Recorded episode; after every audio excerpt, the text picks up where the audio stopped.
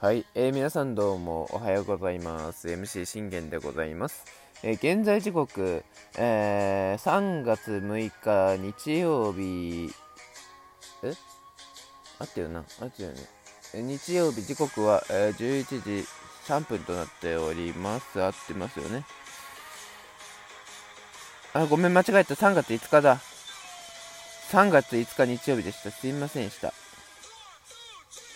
3月5日日曜日、えー、時刻は11時3分となっております。信玄の全力的応援ラジオというところで皆さん声もよろしくお願いいたします。この番組はオリファン歴11年目の私信玄がオリックスの試合の振り返りから、えドジャースの試合の振り返り、そして、えー、その他気になったチーム情報、もろもろなど12分間で僕の思いの丈を語っていくラジオ番組ともなっております。そして、えー、新日本プロレスファン歴2年目の私、信玄が、えー、新日本とノアの、えー、試合予想、現状況、勝利予想等も、えー、12分間で僕の思いの丈を語っていくラジオ番組ともなっております。今宵もよろしくお願いいたします。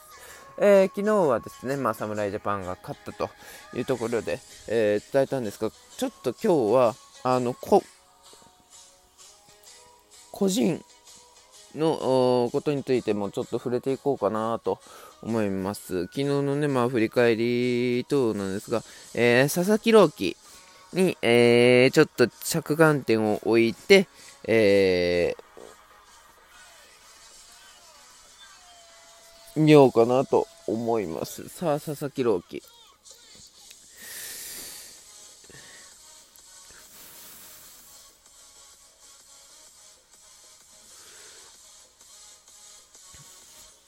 えー、昨日選抜で、えー、3回を1安打無失点という結果で、えー、終わりました。まあ、1安打は許したんですけれども、それでもあの佐々木朗希らしさの佐々木本来の佐々木の持ち味に近い、え、佐々木朗希が見れたのかなと僕は思いましたね。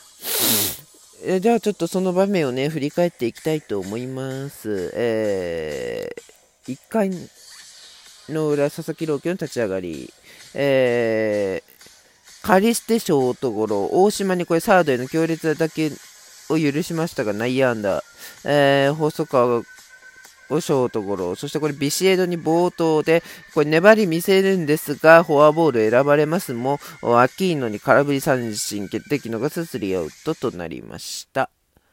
まあ、ここで言うのであれば、あのー、まあ、ちょっと惜しい場面ではあったんですけれども、しっかりこうホームランバッター、ね、あのー、おとといホームランを許しているアキーノ、そのアキーノをこうやって空振り三振を取れる、取れたっていうのは、あのー、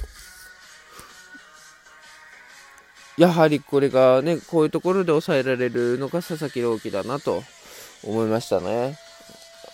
うんもうあのストレートも走ってましたし、そしてね、僕が一番びっくりしたのは、やはり156キロのストレートですよ。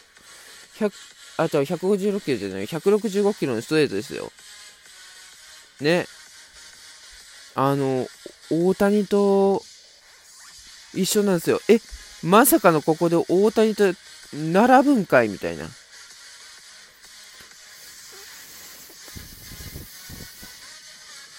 うん。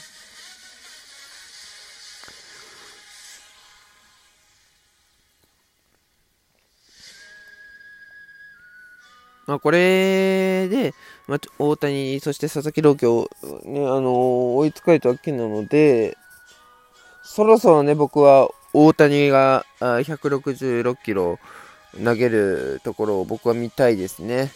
うん。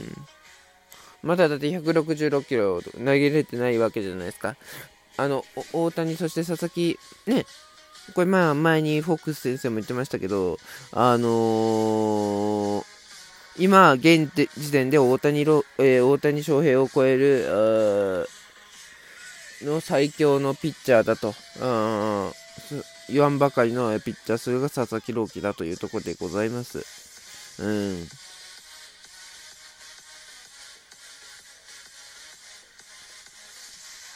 まさにそうだと思いますよ、僕は。うん。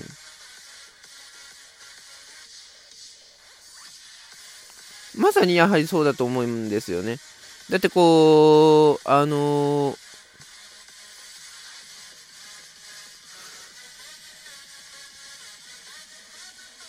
もちろんこうね、えー、いろいろありつつ、なんとかもありつつとか言ってこう、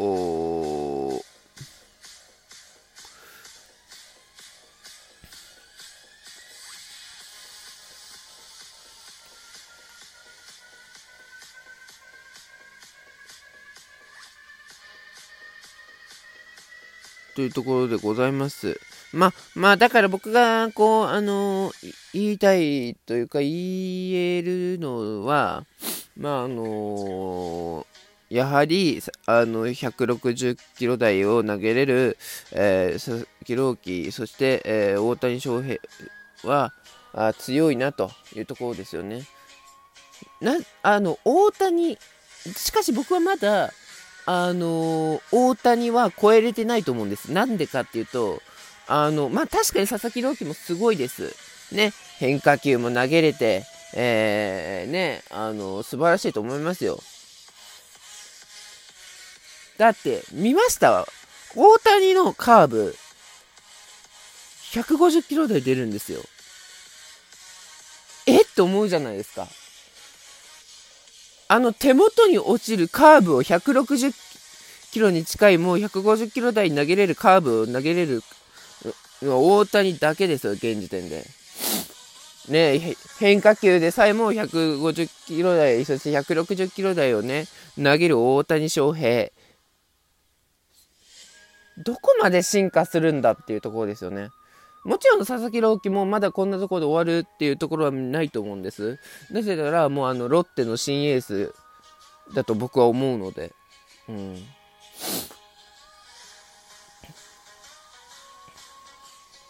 だから、あのー、まあ、ね、佐々木朗希があのロッテいなかいないのはあのきついというか厳しいというかね開幕戦に間に合わないのは厳しいところではあるんですが、まあ、うちもねあの吉信そして宮城君、えー、らをあのー、そしてあと総一郎らがいないんで、まあ、その分って感じですね。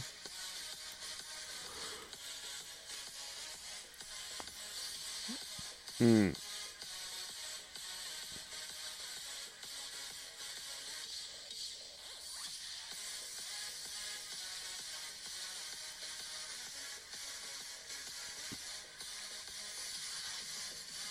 まあだから、あのそういうのも超えて、え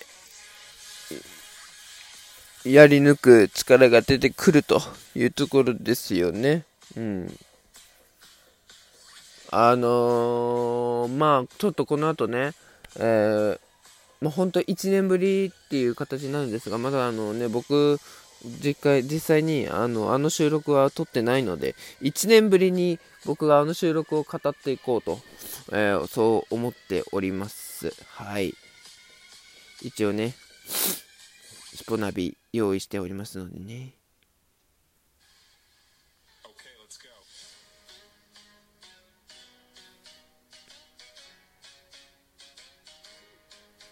ああ、ないか？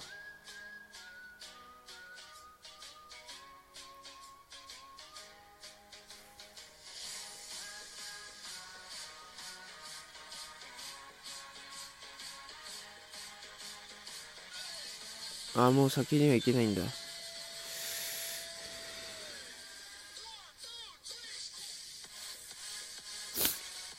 まあまあまあ、あの、語れることは語れると思うので、うん、今、1年ぶりにあの収録を僕が語ったらどうなるのかというところでございます。まあ、あの収録っていうのは、あのー、まあ、まだ名前は言えないんですけれども、あのー、それでも語っていこうというところでございます。うん。うんもう早速ね、情報が出てますよ。佐々木朗希の日本最速165キロに韓国メディアも驚愕。大谷の前で堂々と肩を並べたと。いやー、肩並べちゃいましたね。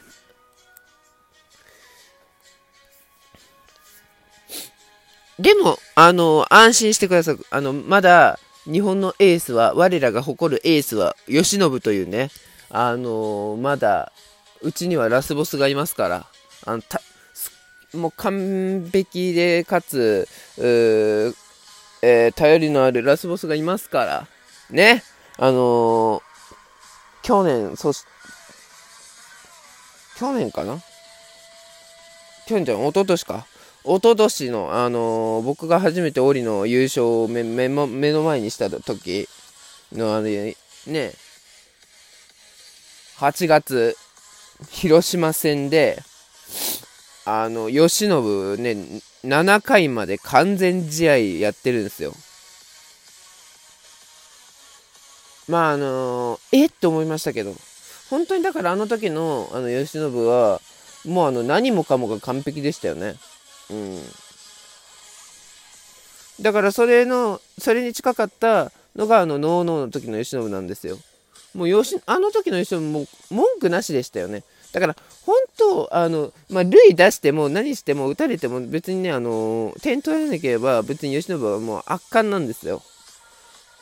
っていうところでね、えー、佐々木朗希ももちろんあのー、僕は未だねトラウマを抱えておりますから、えー、でも、まあ、この侍ジャパンというねこのチームに入れたことっていうのはもう僕は一生懸命応援しますしあのもう本当敵に回したくないねピッチャーの一人なんでえー、そのピッチャーが仲間に入ってくれるということはこれほど心強いんだということをね、えー、心に置いて、えー、この収録を終わりたいと思います。バイバイ。